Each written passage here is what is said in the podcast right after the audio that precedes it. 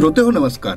Storytel कट्ट्यावर मी संतोष देशपांडे आपलं सर्वांचं मनापासून स्वागत करतो. मित्रांनो करिअर एक असा विषय आहे जो प्रत्येकाच्या आयुष्यात अत्यंत महत्त्वाचा आहे.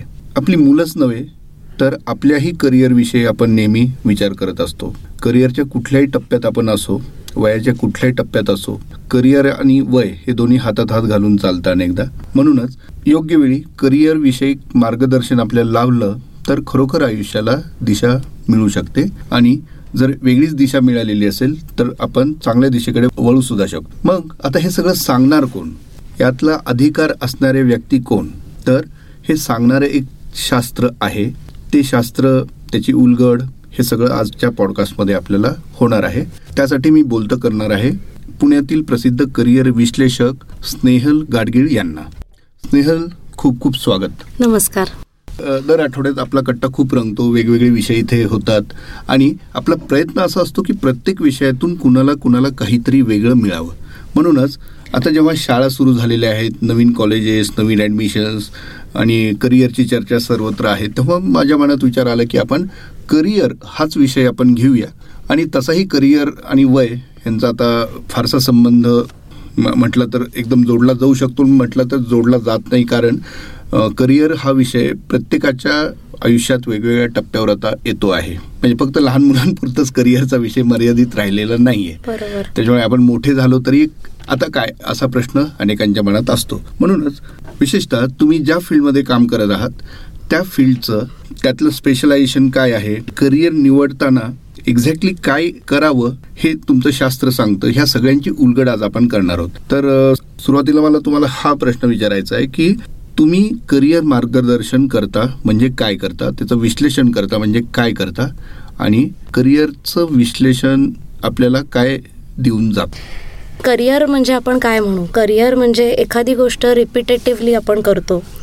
रोज उठल्यानंतर आपल्याला इंटरेस्ट वाटला पाहिजे की ते आपण काम करूया. सो जी गोष्ट ड्युरेबल आहे आणि ज्याच्यातनं रात्री आपण झोपताना किंवा घरी आल्यानंतर समाधान मिळतं ह्या जर दोन गोष्टी आपण एकमेकांमध्ये मिक्स केल्या ह्या जर दोन गोष्टींचा आपण विचार केला तर आपण करिअर म्हणू शकतो. म्हणजे ड्युरेबिलिटी विथ सॅटिस्फॅक्शन हे करिअर आहे. सो जे आजचं शास्त्र मी तुम्हाला एक्सप्लेन करेल डर्मॅटोग्राफिक ॲनालिसिस याला आम्ही म्हणतो जे फिंगरप्रिंट ॲनालिसिससुद्धा आहे तर या शास्त्रानुसार आम्ही अशा पद्धतीचं करिअर सजेस्ट करतो की जे तुमच्या पर्सनॅलिटीला साजेल असं करिअर आहे. तुमची जशी पर्सनॅलिटी आहे ती एन्हान्स करणारी प्रोफाईल तुम्हाला मिळते. त्यामुळे तुमची पर्सनॅलिटी आणि तुम्हाला मिळालेली प्रोफाईल जर योग्य ठरली तर तुम्ही ती जास्त एन्जॉय करू शकता. सो आपण असा विचार करतो की माझी पर्सनॅलिटी अमुक एक आहे. माझ्यामध्ये वर्किंग पोटेन्शियल आहे. म्हणजे I am a skillful person but if I don't know how to sell my skill then how will you improve or how will you gain the success okay त्यामुळे जर personality तुमची talkative असेल if you like to market your sell तर तुम्ही तुमचं स्किलही विकू शकता. So या शास्त्रानुसार बेसिकली कळतं की तुमची पर्सनॅलिटी काय आहे आणि तुमच्यातले इनबॉर्न पोटेन्शियल काय आहे जे तुम्ही बाय बर्थ घेऊन आलेला आहात की तुमची स्ट्रेंथ काय आहे. त्याच्यानंतर कळतं की तुम्ही कशा बाबतीत पॅशनेट असू शकता. नॅचरली तुमचा इंटरेस्ट कशामध्ये आहे? हे या शास्त्रातनं कळतं. आणि हे जे स्किल्स आहेत की तुमची पर्सनॅलिटी तुमची स्ट्रेंथ आणि तुमचं पॅशन या तिन्हीला कंबाईन करून मार्केटमध्ये कुठली अपॉर्च्युनिटी आहे जी ड्युरेबल आहे जी तुम्ही जास्त एन्जॉय करू शकता. ओके सो आम्ही म्हणतो पी एस पी ओ या सगळ्या गोष्टींमध्ये की पर्सनॅलिटी स्ट्रेंथ त्याच्यानंतर पॅशन आणि अपॉर्च्युनिटी या चारही गोष्टी आपण मॅप करू शकतो. अच्छा. आणि विशेषतः कुठल्या वयोगटासाठी हे तुम्ही करता? किंवा करता येऊ शकता? आता तुमचे जे बाय बर्थ टॅलेंट आलेला असतो तो तुम्ही जेव्हा बाळ पाच दिवसाचं असतं तेव्हापासून कळतं की तो पटकन रिॲक्ट करतोय. त्याचे रिफ्लेक्सेस कसे आहेत? हात हलवतोय का? बाळ पटकन कुशी वळवतोय का? म्हणजे ह्याच्यातनं काय कळतं की बाळाची बॉडी एनर्जी जास्त असते. म्हणजे या सायन्समध्ये काय कळतं की देर आर मल्टिपल इंटेलिजन्स ते मी तुम्हाला सांगेन की कसे आहेत ते. जे बाय बर्थ तुमच्यामध्ये असतं. So age two to age eighty eighty five जोपर्यंत तुमचे फिंगरप्रिंट्स मशीनमध्ये कॅप्चर होऊ शकतात तोपर्यंत आम्ही ॲनालिसिस करतो. So age two to anything म्हणजे कुठल्याही एजपर्यंत आपण हे अनालिसिस करू शकतो. This is not only specific to your career पण तुमची पर्सनॅलिटी तुम्हाला काही लिमिटेशन्स येत असतील तुम्ही डिसिजन्स घेऊ शकत नसाल टाईम मॅनेजमेंट इश्यू येत असेल. म्हणजे नो युअर सेल्फ सायंटिफिकली असं आम्ही या सायन्सला म्हणतो की in and out story of your brain तुम्हाला रिपोर्टमधून कळू शकते. इंटरेस्टिंग येस पण मला एक आता तुम्ही सांगत असतानाच एक प्रश्न डोकावला मनात.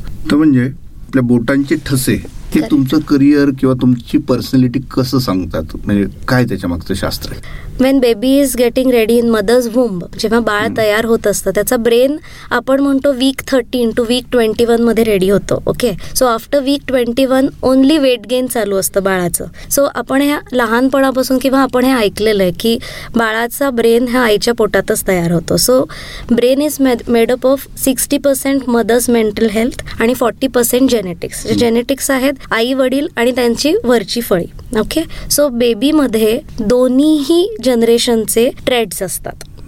त्यामुळे जे बेबी तयार होतं हे कम्प्लिटली युनिक पर्सनॅलिटी तयार होते. आईसारखं दिसतही असेल बाबाचे काही गुण असतील पण आजीसारखं पण कधीतरी ते वागतं. सो ते कॉम्बिनेशन तयार होतं. आणि जेव्हा पोटात ब्रेन तयार होत असतो तेव्हाच आपले बाकीचे पण बॉडी पार्ट्स तयार झालेले असतात. सो फिंगरप्रिंटसुद्धा पोटातच तयार झालेले असतात. आणि दोज आर नॉट चेंजेबल प्रत्येक माणसाचे फिंगरप्रिंट्स हे वेगवेगळे असतात. त्यामुळेच आपल्याकडे बायोमेट्रिक आयडेंटिटी ही आज पण लागू केलेली बरोबर. म्हणजे स्कॅनिंग डोळ्याचं पण होऊ शकतं पण लेटर ऑन एजिंगनुसार डोळ्याला फरक पडू शकतो. पण बायोमेट्रिक आयडेंटिटी ही कॉमन आहे जी बाय बर्थ टू एंड पर्यंत राहते. So. Fingerprints are not changeable आणि ते तुम्ही या डिव्हायसेसमध्ये टाकतो आम्ही.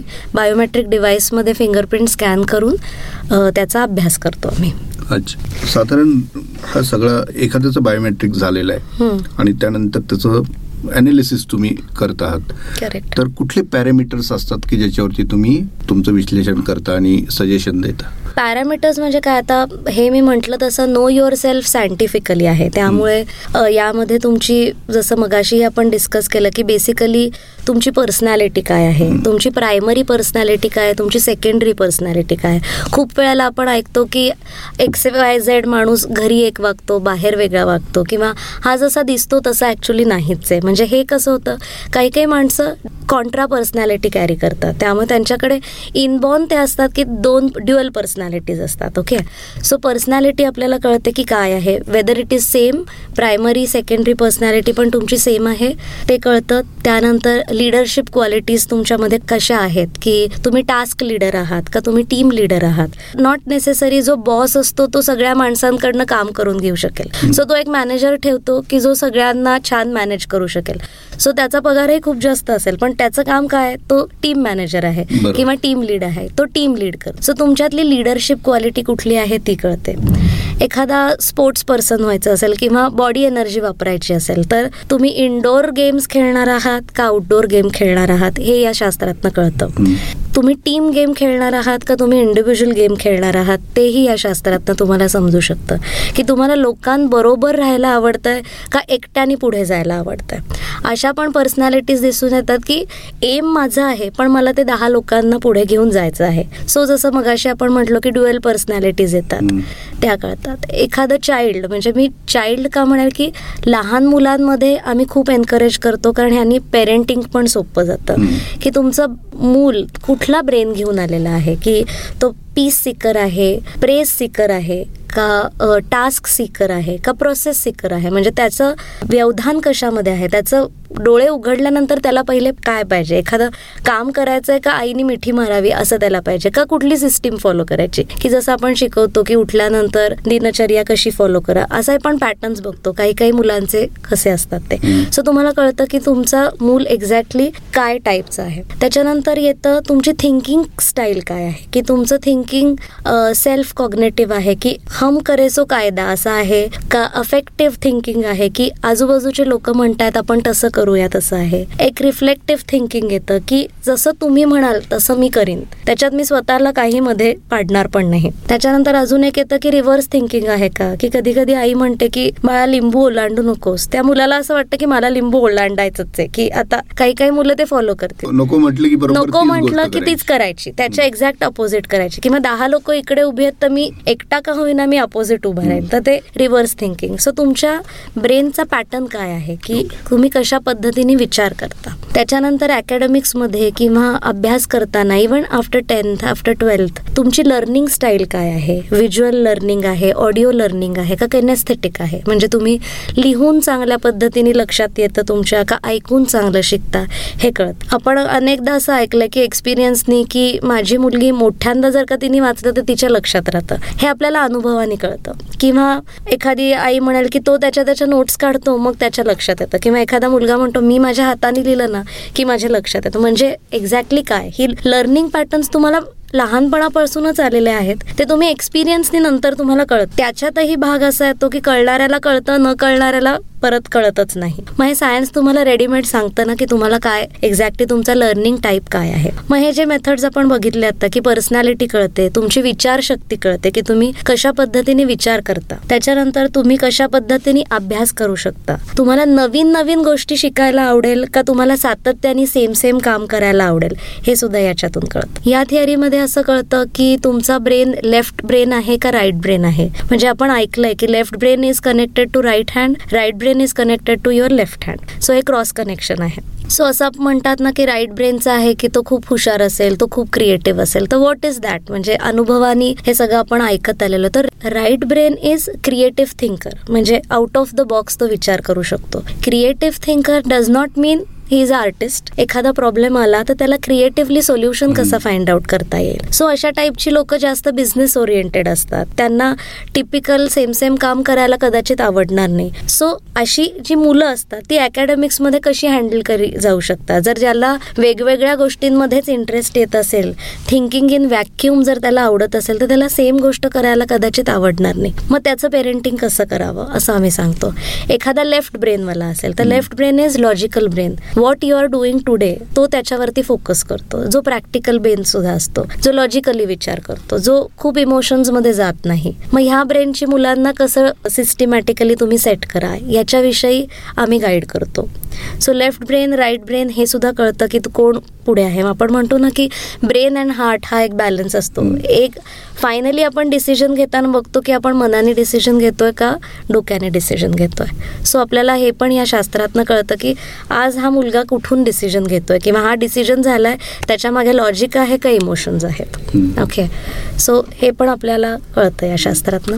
म्हणजे हे सायकोलॉजीच्याही थोडंसं पुढे जाऊन तुमचं हे अनालिसिस असतं? येस म्हणजे सायकोलॉजी याला म्हणता येत नाही. याला तुमचे स्ट्रेंथ काय आहेत? तुमचे पॅटर्न्स काय आहेत? म्हणजे प्रत्येकाच्या हातावर जर का तुम्ही पाहिलेत तर वेगवेगळे पॅटर्न्स असतात. त्या पॅटर्न्सनुसार तुमचं पेरेंटिंग होतं किंवा त्याचं आकलन होतं. म्हणजे एखादा मुलगा जर नॅचरली अचिव्हर असेल आणि त्याला घरातून तसं प्रेशर आलं की अरे तुला चांगले मार्क्स पडत नाहीयेत किंवा तू छान कपडे घालत नाहीयेस किंवा तू नीट आवरत नाहीयेस. म्हणजे त्याला जर का निगेटिव्ह पेरेंटिंग खूप झालं तर ज्याला अचीव्ह करायचंय त्याला काय होतं की तो सारखा निगेटिव्ह ऐकून ऐकून त्याची डेव्हलपमेंट कमी होते. सो त्याच्या कॉन्फिडन्स लेवलमध्ये लॅग होतो. म्हणजे तो मग अशी मुलं कदाचित रिबेलियन होऊ शकतात. आठ दहा वर्षांनंतर आपल्याला असं दिसतं की मुलगा ऐकतच नाहीये. पण तो ठाम आहे त्याच्या स्वतःच्या ओपिनियन्स विषयी. मग हे जे मिसमॅचिंग आहे म्हणजे तुमच्या मनामध्ये प्रेशर येतं मग ते पॉझिटिव्हली कन्वर्ट होतं किंवा निगेटिव्हली कन्वर्ट होतं? मग तुमचं एक थॉट प्रोसेस तयार होते की माझा मुलगा हट्टी आहे किंवा माझा मुलगा ऐकतो. ऍक्च्युली जे इंडिपेंडंट असतात किंवा लिडर्स असतात ते डिसिजन घेऊ शकतात. पण नाण्याची दुसरी बाजू काय म्हणते की ते बॉसी दिसू शकतात ते रिजिड वाटू शकतात ते इनफ्लेक्झिबल वाटू शकतात. सो सायकोलॉजिकली तुम्ही कसं बघताय त्याच्यानुसार असतं. If it is not my way तर ते निगेटिव्ह असू शकतं. If it is on my way तर ते पॉझिटिव्हही असू शकतं. करिअरची निवड करताना अनेकदा ॲप्टिट्यूड टेस्ट ज्याला कल चाचणी म्हणतो आपण करेक्ट कल चाचणी ही जी असते किंवा काही ठिकाणी सायकोलॉजिकल टेस्ट घेतल्या जातात. तो पण मार्ग एक आहे. त्याच्यापेक्षा हे जे तुमचं शास्त्र आहे ह्याच्यातलं वेगळेपण काय? आता ॲप्टिट्यूड टेस्ट म्हणलात तर ॲप्टिट्यूड टेस्ट ही तुमच्या इंटरेस्टवरती डिपेंडेंट असते. जे तुमचं अक्वायर्ड नॉलेज असतं त्याच्यावरती डिपेंडेंट असतं. नॅचरली असं होतं की एखाद्या मुलाच्या घरी मेडिकल बॅकग्राऊंड असेल तर त्याला दोन तीन मेडिकल टर्म्स जास्त माहिती असतील. दुसऱ्या मुलाकडे मेडिकल बॅकग्राऊंड नसेल तर त्याला त्या कम्पॅरिझनमध्ये कमी माहिती असेल. सो तुमचा अक्वायर्ड इंटेलिजन्स काय आहे तो तुम्हाला ॲप्टिट्यूड टेस्टमधून कळतो. पण या सायन्समध्ये तुमच्या ब्रेनची काय कपॅसिटी आहे जसं मगाशी आपण डिस्कस केलं की इंटेलिजन्स येतात की लॉजिक इंटेलिजन्स आहे इमॅजिनेशन इंटेलिजन्स आहे. म्हणजे आपण खूप वेळा बघितलंय की काही काही डॉक्टरांची ट्रीटमेंट कामी पडते. काही काही डॉक्टरांचं डायग्नोसिस कामी पडतं. मग इथे तो भाग येतो की एखाद्याची ट्रीटमेंट आपल्याला पचनी पडते पण त्याने दिलेली औषधं सूट होत. मग हे कशावरून होतं? कारण का तो लेफ्ट ब्रेन असेल कदाचित तर ह्या ज्या गोष्टी आहेत की कुणाची ट्रीटमेंट कमी पडते कुणाचं डायग्नोसिस येतं हे आम्ही इंटेलिजन्सवरून सांगतो. किंवा आम्ही म्हणतो की डॉक्टर स्ट्रीम निवडायचं असेल तर कुठल्या गोष्टी त्याच्या एफिशियंट आहेत? असं या गाईड करता येऊ शकतं. आता तुम्ही हे जे शास्त्र सांगितलं D M I T right त्यानुसार हे जे करिअर अनालिसिस केलं जातं ते साधारण तुमचं काय रिकमेंडेशन आहे? कुठल्या स्टेजला व्हायला हवं? म्हणजे ठीक आहे लहान मुलांपासून मोठ्यांपर्यंत करता येतं हे दॅट इज करेक्ट पण जास्त फायदा कुणाला होऊ शकतो? कुठल्या टप्प्यात झालं तर जास्त फायदा होऊ शकतो? आता आम्ही हे तीन झोनमध्ये डिवाइड करतो की लहान मुलांसाठी तर लहान मुलांना चॅनलाइज कसं करायचंय? त्यांची बॉडी एनर्जी कुठे वापरायची आहे? की लहान मुलं खूप चंचल असतात किंवा त्यांना ऍक्टिव्ह कसं करायचंय? त्यांची लर्निंग कपॅसिटी कशी असेल? किंवा त्यांची हॉबी कुठली असू शकते? हे आता आपल्याला लहान वयात कळू शकतं. म्हणजे एखाद्याचा म्युझिक झोन जर का चांगला असेल तर तो पुढे जाऊन सिंगर होऊ शकतो. पण हेच जर का आपण दहावी नंतर ही टेस्ट केली आणि त्याचा म्युझिकल क्वेश्चन हाय असेल तर नॅचरली तो सिंगर बनू शकत नाही. त्यामुळे लहानपणी ही टेस्ट केली तर त्याचे स्ट्रेंथ जास्तीत जास्त आपल्याला कळतात. त्याच्यानुसार इव्हेंच्युअली फायनली त्याचं बेस्ट करिअर काय असू शकतं यानुसार पाथ आपण ठेवू शकतो. देन दुसरी ब्रॅकेट पडते आठवी नववी दहावीच्या पुढे की आफ्टर टेन्थ कसा फोकस असला पाहिजे. कारण मुलांची मानसिकता तयार करण्यासाठी आपण म्हणतो की दोन तीन वर्ष अलीकडे त्यांच्याबरोबर काम करायला लागतं की दहावी नंतर तू सायन्स घेशील तू कॉमर्स घेशील. मग कसं होतं की दहावी पर्यंत मुलांच्या डोक्यात फिक्स असतं की मी सायन्स घेणार किंवा आईबाबांनी ठरवलेलं असतं. पण ऍक्च्युली इंटेलिजन्स सांगतो की नाही you are a good at numbers तू कॉमर्समध्ये जाऊ शकतो. मग परत मुलांची मानसिकता बदलायला लागते किंवा तेव्हा तेवढा वेळ लागू शकतो. सो आठवी नंतर आम्ही म्हणतो की करिअर ठरवण्यासाठी तो बेस्ट पिरियड असतो. आठवी नववी दहावी. दहावी नंतर तर करायलाच पाहिजे इट इज मस्ट कारण एकदा बारावी नंतर रॉंग एंट्रीत गेलो आपण की परत मागे येणं अवघड जातं किंवा वेळ जातो वाया. त्याच्या बरोबरीने शिक्षणाचे पैसेही इतके आहेत की पैसेही जास्त खर्च सो त्या वेळामध्ये आठवी ते बारावी असं म्हटलं तर तेव्हा आपण करिअर डिसाईड करतो. लेटर ऑन येते ॲडल्ट स्टेज येते की जिथे तुम्ही ऑलरेडी करिअरमध्ये आहात आणि तरी तुम्हाला असं वाटतंय की मला जॉब हॉप करावा वाटतोय. मी याच्यात खुश नाहीये. म्हणजे बरेच लोक अशी मी बघते किंवा आमच्याकडे केसेस येतात की छान आय टी मध्ये जॉब चालू आहे पण ते म्हणतात नाही माझा इंटरेस्ट हॉटेल टाकण्यातच आहे किंवा कोणी म्हणतो की मला गाण्याची अकॅडमीच टाकायची होती. मग हे जे जॉब हॉपिंगचे विषय मनात रेंगाळतात ते कशामुळे? कारण you are not happy with your current profile so exactly तुमची प्रोफाईल काय असू शकते? ते पण आपल्याला कळतं. सो तिन्ही स्टेजेस या इम्पॉर्टंट आहेत. त्या त्या फेजेसनुसार तुमची जी एक्सपेक्टेशन आहे लाईफकडनं किंवा त्या फेजकडनं हे उपयोगी पडू शकतं सायन्स त्यामुळे स्पेसिफिक असं काही नाहीये की हे तुम्ही वय वर्ष एकला करा किंवा वय वर्ष पन्नासला करा. No we suggest anyone can come and do it right away कारण it is knowing about yourself अच्छा. नाही आता एक महत्त्वाचा मुद्दा मला आढळला तुमच्या आता बोलण्यातून. तो म्हणजे की मला असं वाटतं की मी याच्यात गुड नाही आहे I am not good at this but I am good at that ही जी फेज असते ना.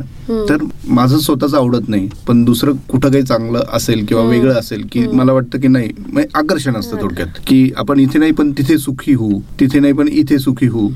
किंवा मला खरं तर हे करायचंच नव्हतं पण मी आता इथे पण मी ते काम उत्तम हो. करू शकतो. गट फील असतो. बरोबर. हा पण. हे गट फील असणं हे चांगल्या करिअरकडं तुम्हाला नेतं का?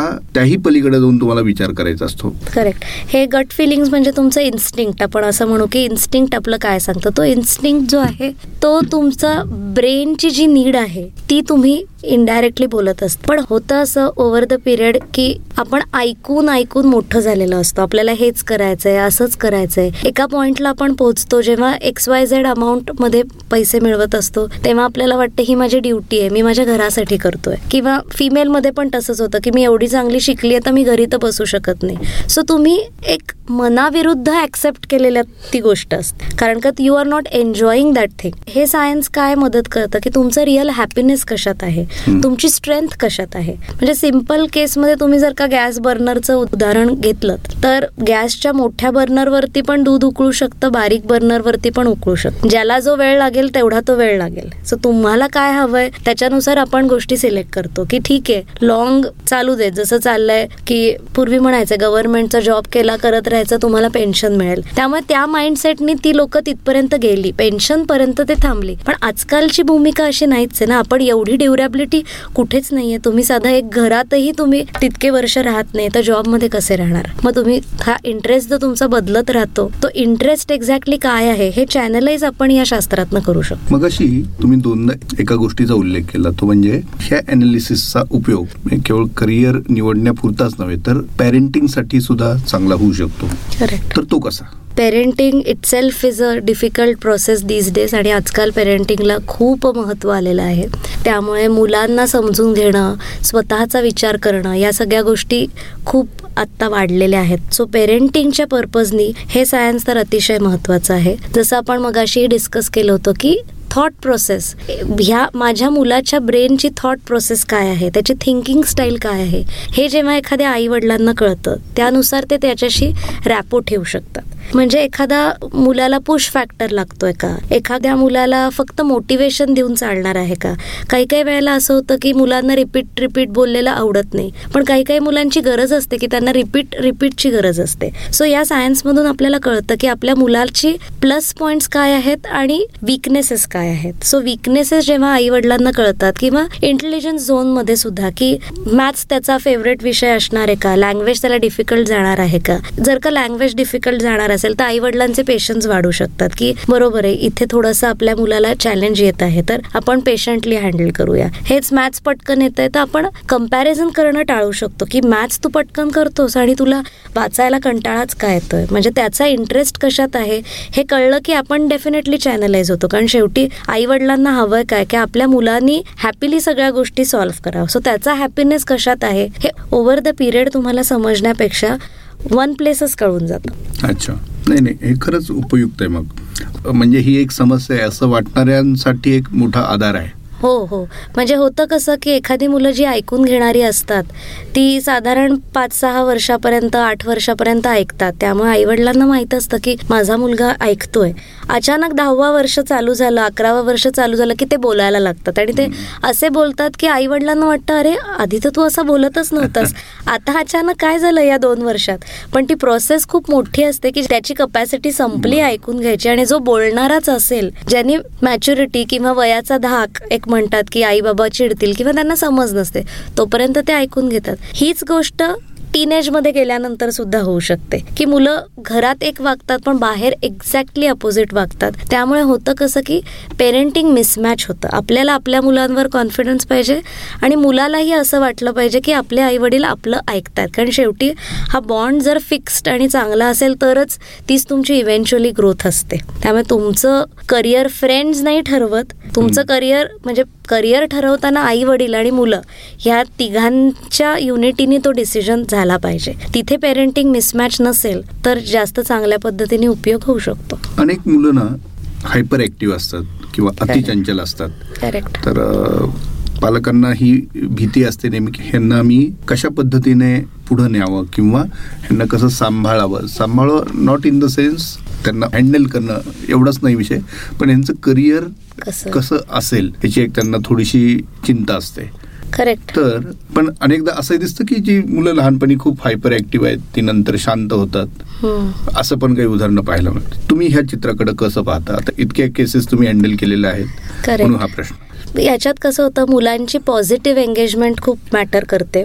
त्यामुळे हायपर ॲक्टिव्ह मुलं जी असतात ती बाय बर्थ खूप एक्स्ट्रा पोटेन्शियल घेऊन आलेली असतात. ते मल्टी टॅलेंटेड असतात. त्यामुळे त्यांना नवीन नवीन गोष्टी एक्सपेरिमेंट करायला पण खूप आवडत असतं आणि प्लस त्यांच्याकडे एनर्जी इतकी असते की ते करू शकत असतात. त्यामुळे ते खूप चंचल आहेत म्हणण्यापेक्षा त्यांची वायब्रन्सी इतकी असते की ते want to try every new thing what is happening around them मग कालांतराने कसं होतं की चॅनल आपला एक असल्यामुळे ती मुलं तशी नंतर शांत होतात. पण त्यांच्यातला जो टॅलेंट झोन आहे की सगळ्यात एक्सेलिंग काय असेल?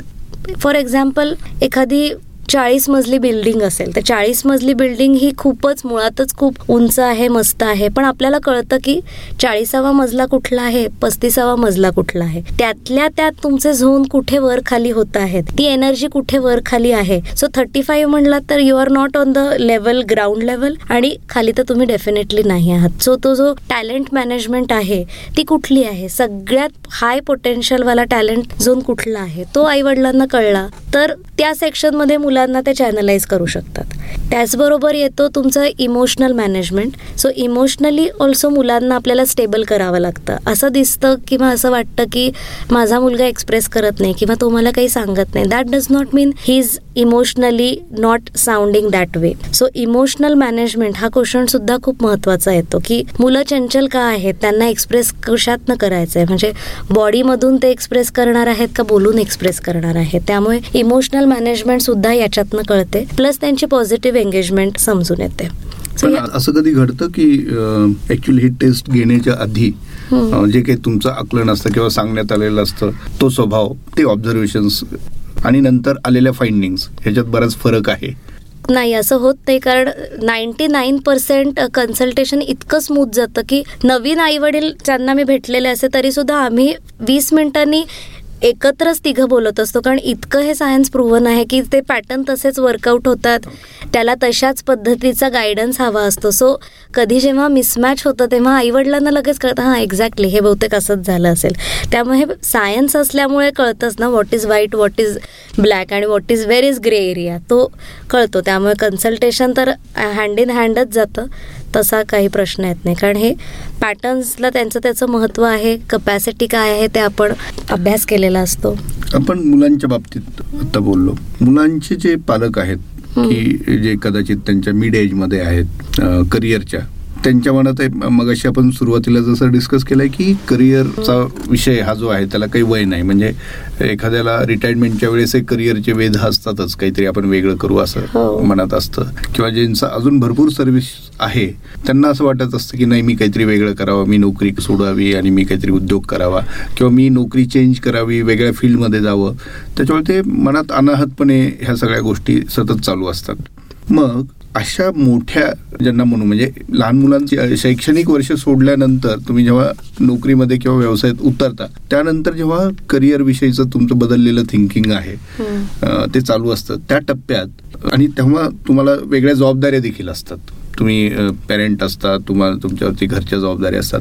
हे सगळं सांभाळत असताना एखाद्याला अशी जर टेस्ट करायची असेल किंवा हे ॲनालिसिस करून घ्यायचं असेल तर त्याला त्यातनं काय मिळू शकतं? करेक्ट जसं आपण डिस्कस केलं लहान वयात जर का आपण हे कन्सल्टेशन केलं किंवा ॲनालिसिस केलं तर तुमचे स्ट्रेंथ कळतात.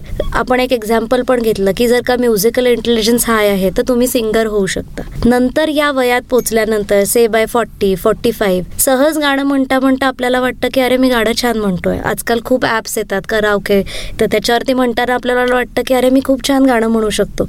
पण या पॉईंटला तुम्ही सिंगिंग लाईनमध्ये तर डेफिनेटली जाऊ शकत नाही. आपल्यावरती रिस्पॉन्सिबिलिटीज आहेत. एक मनाची पण भीती असते की मी सिंगर कसा होणार आत्ता? पण आपल्याला अचानक शोध लागतो की मी छान गाऊ शकतो. सो आम्ही सांगतो की जी पॉझिटिव्ह एंगेजमेंट आहे की तुमच्या बिझी लाईफ नंतर स्ट्रेस बस्टर म्हणून तुम्ही काय करू शकता? जी तुमचे टॅलेंट नॅचरली आले ज्याचे आत्ता सप्रेस झालेले आहेत किंवा त्याच्यावरती डस्ट पडले त्याच्यावर आपण लाइट टाकूया. म्हणजे सेल्फ टाईम आपण जे म्हणतो फाइंडिंग युअर मी टाईम काही काही लोकांना मेडिटेशन करायला आवडतं. काही काही लोकांना बुक रीड करायला आवडतं. पण काही काही लोक असे असतात की मला माहितीच नाही आहे की मला काय करायचं एक्झॅक्टली सो त्यांना आम्ही चॅनलाइज करतो की ट्राय डुईंग दिस तुम्ही एक चित्र काढून बघा कदाचित तुम्हाला खूप इंटरेस्ट येईल आणि तुम्हाला ते करायला आवडेल. सो जो पिक्चर इंटेलिजन्स असतो तो त्या व्यक्तीमध्ये ऑलरेडी आहे. पण कधीच चित्रकलेला महत्त्व दिलं नाही तर तो मागे पडला सो त्याला त्याची हॉबी ही फाइंड आउट होऊ शकते. ओके सो नॉट नेसेसरी तुम्ही करिअर या दृष्टीने त्याच्याकडे बघाल पण पॉझिटिव्ह एंगेजमेंट किंवा मला माझा माझा हॅपी टाइम पाहिजे तो कसा म्हणजे पाहिजे? आनंद शोधणं. आपला आनंद कशात असू शकतो आणि तो माझा माझा असतो. त्यामुळे हजबंड वाईफ सेम ॲक्टिव्हिटी प्रत्येक वेळेला करू शकतील का? तर उत्तर आहे नो मला रिडिंग आवडतं म्हणून माझ्या नवऱ्यालाही आवडलं पाहिजे का? तर असं नाही होऊ शकत. पण आपल्याला आपला आनंद सापडला की तुम्ही खुश राहू शकता. त्यामुळे या सायन्सनी हे आपण फाइंड आउट करू शकतो की तुमचे सप्रेस झालेले स्ट्रेंथ झोन काय आहेत. की जे तुम्ही एक्झॅक्ट करिअर म्हणून वापरू नका पण तुमची पॉझिटिव्हली एंगेजमेंट ठेवा. डेफिनेटली त्याच्यावरती दहा मिनिट तरी वेळ द्या जेणेकरून तुम्हाला छान वाटेल. तुम्हाला तो फील गुड फॅक्टर येईल. आणि ऑफकोर्स जर अपॉर्च्युनिटी असेल तर तुम्ही स्टेप बाय स्टेप तिथे पुढे जाऊ शकता. बरोबर. आता पुढच्या टप्प्याकडे बोलूया तो विषय म्हणजे महिलांचा. खूप महिला ज्या आहेत त्या वर्किंग आहेत. आणि त्यांच्यापुढे एक मोठं द्वंद्व नेहमी असतं की घराकडे लक्ष देऊ नोकरीकडे लक्ष देऊ. मग घराकडे जर जास्त लक्ष द्यायची गरज असेल म्हणजे एकूणच घराचा सांभाळ करायचा असेल तर कदाचित मला नोकरी सोडावी लागणार आहे. आणि नोकरी जर सोडावी लागणार आहे तर इतक्या वर्षांची नोकरीची माझी जी सवय आहे ती तुटणार आहे. आणि त्याच्यामुळं तो निर्णय घेणं त्या स्त्रीला खूप कठीण जात असतं. अशा वेळेस ही जी टेस्ट आहे आपली किंवा ही जी पद्धत आहे ॲनालिसिस आहे त्यातनं तिला काय हेल्प होऊ शकते का? हा खरंच खूप इम्पॉर्टंट क्वेश्चन आहे आणि प्रत्येक महिलेला हा प्रश्न पडतोच पडतो. पण ह्या सायन्सचा उपयोग कसा होतो? एक फॉर एक्झाम्पल जर का केस स्टडी घेतली एक वर्किंग मॉम आहे आणि ती ऑफिसमध्ये बिझी आहे ती काम करते घरातली सिस्टीम तिने चांगल्या पद्धतीने सेट केली आहे ओके पण घरी आल्यानंतर तिच्या एक्सपेक्टेशन्स असतात की मुलांनी मला एक्सप्रेस करावं किंवा नवऱ्याने मला सांगावं की काय काय झालंय. ऑफिसचं काम संपलं आता मुलांनी मला सांगावं. पण मुलगा जर का इमोशनली एक्सप्रेस करणारा नसेल तर तिला उगीच असं वाटतं की हा माझ्याशी बोलत नाही आहे ॲज तिच्या ब्रेनची नीड आहे की इमोशनली तिला सगळ्या लोकांनी सांगावं की काय काय झालंय किंवा रिपोर्टिंग असतं किंवा फीडबॅक्स असतं ही तिची नीड आहे. म्हणून ती विचार करते की अरे मी डिस्कनेक्ट होतीये का? घरातल्यांशी किंवा घरातल्या सिच्युएशनशी मी डिस्कनेक्ट होते का? मग त्या सिच्युएशनमध्ये जाऊन ती डिसिजन घेते की अरे माझा मुलगा माझ्याशी बोलत नाही आहे बहुतेक मी जर का घरात असेल तर तो माझ्याशी जास्त बोलेल. पण इट इज नॉट नेसेसरी की तुम्ही घरात असाल तर तो तुमच्याशी शंभर टक्के बोलेल का? सो जे क्वेश्चन्स आहेत आमच्याकडे की इंटेलिजन्स क्वेश्चंट इमोशनल क्वेश्चंट या सगळ्या क्वेश्चन्सवरती डिपेंडंट असतं की तुमचं इंटरॅक्शन एकमेकांशी कसं असेल. सो एका लेडीला काय वाटतं की घर व्यवस्थित चालावं माझ्या अब्सेन्समध्ये सुद्धा? आणि मी आल्यानंतर सगळ्यांनी इमोशनली एकमेकांशी कनेक्टेड असावं. सो या सायन्स थ्रू तुम्हाला कळतं की तुम्ही तुमची ॲबिलिटी काय आहे एकमेकांशी कनेक्ट होण्याची. ॲट द सेम टाईम हा जो तुम्ही डिसिजन घेताय की जॉब सोडणे किंवा जॉब कंटिन्यू करणे तर एखाद्या ब्रेनला जर का टास्क ओरिएंटेड असेल त्यांच्या डोक्यासमोर टास्क असेल की X Y Z amount of money मला अर्न करायची आहे त्यामुळे मला हा जॉब करणं इम्पॉर्टंट आहे त्यामुळे त्याला आम्ही म्हणजे म्हणतो गोल किंवा.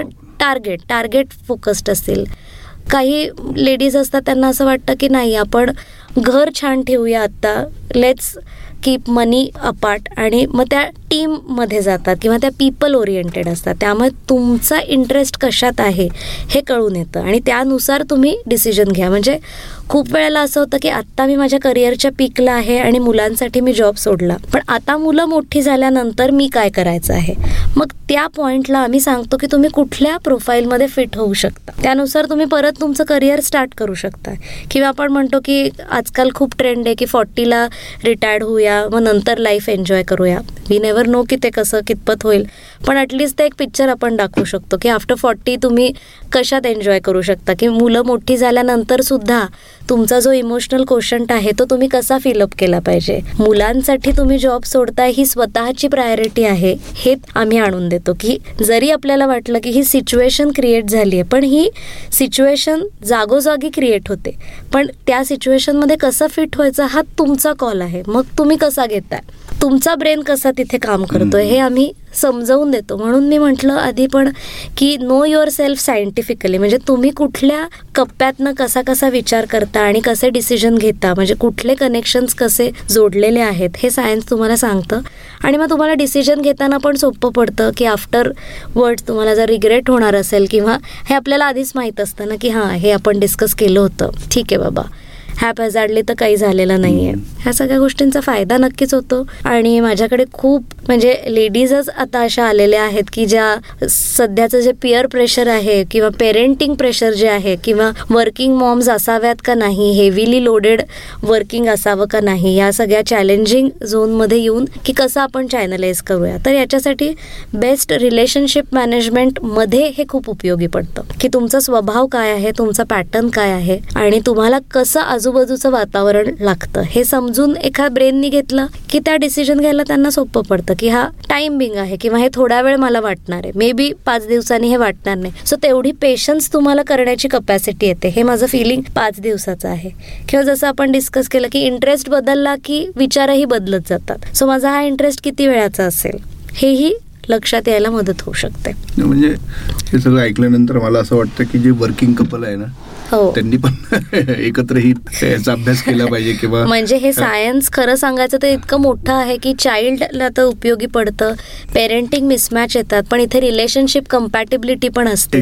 कारण आम्ही पर्सनॅलिटीज खूप वेगवेगळ्या एक्सप्लेन करतो की असतात आणि अपोजिट अट्रॅक्ट म्हणतात अपोजिट अट्रॅक्ट होतात म्हणूनच ते एकत्र राहतात. मग जेव्हा अट्रॅक्ट व्हायचे पॉइंट्स आहेत तेव्हा डिसअट्रॅक्ट होण्याचे सुद्धा पॉइंट्स असतात. डिस्ट्रॅक्ट होण्याचे सुद्धा पॉइंट्स असतात. त्यामुळे आता शेवटचा एक प्रश्न असा विचारतो की पर्सनॅलिटी असा आता जो शब्द वापरला त्याच्यावरून मला हे सुचलं की एखाद्या करिअरची निवड आपण आपल्या पर्सनॅलिटीनुसार करावी का? त्या करिअरमध्ये गेल्यानंतर आपली पर्सनॅलिटी बदलते? करेक्ट स्वभाव आपला खरंच चेंज होतो का? आणि तो किती वेळासाठी चेंज होतो याचा आपण एकतर विचार केला पाहिजे. आपण खूप वेळा मनाविरुद्ध वागतो वागतो वागतो पण एका पॉईंटला आपण येतो की आपला सगळा ब्लास्ट होतो. म्हणजे तुम्ही झिरो टू हंड्रेड कसे ट्रॅव्हल करता हे माहिती आहे. त्यामुळे स्वभावाला औषध नाही. हे डेफिनेटली सत्य कथा आहे. सो तुमची पर्सनॅलिटी जी असते ती तशीच राहते. त्यामुळे तुमच्या पर्सनॅलिटीला साजेल अशी जर का प्रोफाईल मिळाली तर ते तुम्ही जास्त एन्जॉय करू शकता. सो आम्ही या सायन्सचा बेस्ट पार्ट हाच आहे की career guidance according to your personality not like your friend not like your father म्हणजे आई वडिलांमध्ये पण डिफरन्स असतो. त्यामुळे मुलांची पर्सनॅलिटी वेगळी असते. त्यामुळे पर्सनॅलिटीनुसार तुमचं करिअर असावं असाच आमचा प्रेफरन्स असतो. आणि ते युनिक होतं. त्यामुळे you are unique you are born with unique talents you are having a different personality so your career should be also different than whatever family tree you are having or whatever it is वा. नाही मगाशी मी म्हणालो खरं की हा शेवटचा प्रश्न आहे पण खरोखर आता यावेळेस मात्र हा शेवटचा प्रश्न असा विचारतो. तो एक अत्यंत महत्त्वाचा आहे. तो असा की अनेकदा करिअर स्वतःचं ठरवताना आपण मेनली पाहतो की कोणीतरी अमुक व्यक्ती आहे ती त्या फील्डमध्ये यशस्वी आहे रोल मॉडेल म्हणून पाहतो आपण. कुणापासून इन्स्पायर्ड होतो. तर ह्या सगळ्या प्रक्रियेमध्ये करिअरची निवड करताना हा फॅक्टर फार महत्त्वाचा असतो अनेकांच्या बाबतीत. त्यामुळे होतं असं की त्यांना त्यात कितपत यश मिळेल हे त्यांनाही तेव्हा माहीत नसतं. ह्या सगळ्या गोष्टीची उलगड यातून कशी होऊ शकते या अभ्यासातून? किंवा दुसऱ्या शब्दात प्रश्न हा विचारायचा तर इन्स्पायर्ड होऊन करिअरची निवड करावी का? बरोबर आहे. याच्यात कसं होतं की स्किल आणि इंटरेस्ट असं आपण दोन गोष्टी बघू शकतो. की स्किल्स जे आहेत हे आपल्याला या सायन्सनुसार कळतात की बाय बर्थ तुमचं जे काही पोटेन्शियल आलं आहे ते कळतं. की तुम्ही पीपल कनेक्टेड लोक आहात तर तुमची फ्रेम किती मोठी आहे? तुम्ही दहा लोकांना कनेक्ट होणार आहात का तुम्ही पन्नास लोकांना कनेक्ट होणार आहात? सो तुमची जी जी ॲबिलिटी आहे to connect with the people ही प्रत्येकाची सेम असतेच असं नाही. तिथून व्याख्या येते इंट्रोवर्ड एक्स्ट्रोवर्ड पण इंट्रोवर्ड माणूस बोलतच नाही असं नाही. कुणाकुणाशी तो बोलतो सुद्धा. फॉर एक्झाम्पल जर आपण मगाचं बर्नरचं एक्झाम्पल घेतलं एखाद्याने इन्फ्लुएन्स होऊन किंवा इन्स्पायर्ड होऊन जर का करिअरचं सिलेक्शन केलं की मला याच्यासारखं असं असं व्हायचं आहे पण याला माहिती आहे का की आपल्याकडे कुठले स्किल्स आहेत? तर दुधाचं एक्झाम्पल घेतलं की boiling milk on the burner तर स्मॉल गॅस जर का आपण ठेवला तर दूध उकळणारच आहे पण त्याला लागणारा वेळ. सो तो ज्या रेटनी सक्सेसफुल झालाय तो रेट आपला असेलच का. ही पहिली गोष्ट आपल्याला आपल्या स्किल सेटवरती कळते. स्किल असेल तर डेफिनेटली तितक्याच फास्ट तुम्ही पुढे जाऊ शकता. त्याच्यानंतर प्रश्न येतो इंटरेस्टचा आपण इंटरेस्टनी किंवा इन्फ्लुएन्स होऊन ते घेतलेलं असतं. पण जर का आपल्याला पुढे जायला वेळ लागत असेल तर आपला इंटरेस्ट संपून जातो आणि इंटरेस्ट दुसरीकडे शिफ्ट होतो. त्यामुळे इंटरेस्ट संपला की त्याच्या इन्स्पिरेशनसुद्धा संपलं. त्यामुळे इंटरेस्ट टिकून किती वेळ राहतोय याच्यानुसार तुमची सक्सेस स्टोरी पण डिपेंडंट आहे. त्यामुळे कुठलाही माणूस हार्डवर्किंगनी काहीही अचीव करू शकतो. पण ते हार्डवर्किंग किती दिवस करायचं आहे तो पेशन्स किती दिवस टिकवायचा आहे हे डेफिनेटली तुमच्या स्किल सेटवरती अवलंबून असतं. त्यामुळे स्किल बेस करिअर सिलेक्ट केलं तर त्याची ड्युरॅबिलिटी जास्त आहे आणि त्याचं सक्सेस रेट जास्त आहे. दूध मोठ्या गॅसवर पण गरम होणार आणि लहान गॅसवर पण गरम होणार. पण त्याला लागणारा जो वेळ आहे तोच या सक्सेस स्टोरीजमधला वेळ असतो. किंवा मी दुसरंही असं म्हणेन की एखादा माणूस लकीली सक्सेसफुल होत त्याच्याकडे ते स्किल असतात तो त्या प्रत्येक त्या एक्झॅक्ट रस्त्यावरती जातो म्हणून तो सक्सेसफुल होतो. म्हणजे आपण म्हणतो luck by chance Lata Mangeshkar singer झाल्या काय आपला सचिन तेंडुलकर क्रिकेटर हे लक बाय चान्स नाही आहे त्यांच्याकडे ते स्किल सेट्स होते जे त्यांना लक्षात आले आणि त्यांनी त्याच्यात सक्सेस मिळवली. सो स्किल असल्याशिवाय सक्सेसफुल तुम्ही होत नाही ही नॅचरल गोष्ट आहे. पण तसंच्या तसं शेजारच्यानी फॉलो करायचं का नाही हा त्याचा कॉल आहे. बरोबर म्हणजे मला किशोर कुमार आवडतो म्हणून मी उत्तम गाऊ शकतो. म्हणजे मला उत्तम गाण्याची प्रेरणा मिळणं वेगळी गोष्ट पण मी. तसं गाऊ शकणं ही वेगळी गोष्ट नाही का? एक्झॅक्टली वा. तर श्रोते हो या होत्या स्नेहल गाडगीळ. आपली पर्सनॅलिटी काय आहे आपला माइंडसेट काय आहे त्यानुसार करिअरची निवड कशी करावी याचा एक शास्त्रशुद्ध अभ्यास त्या करून आपल्याला देतात. आणि त्यातून आपल्याला आपलं फ्युचर चांगलं व्हावं यासाठी जे काही पर्याय समोर असतात किंवा निर्णय घ्यायचे असतात ते घेण्यासाठी मदत होते.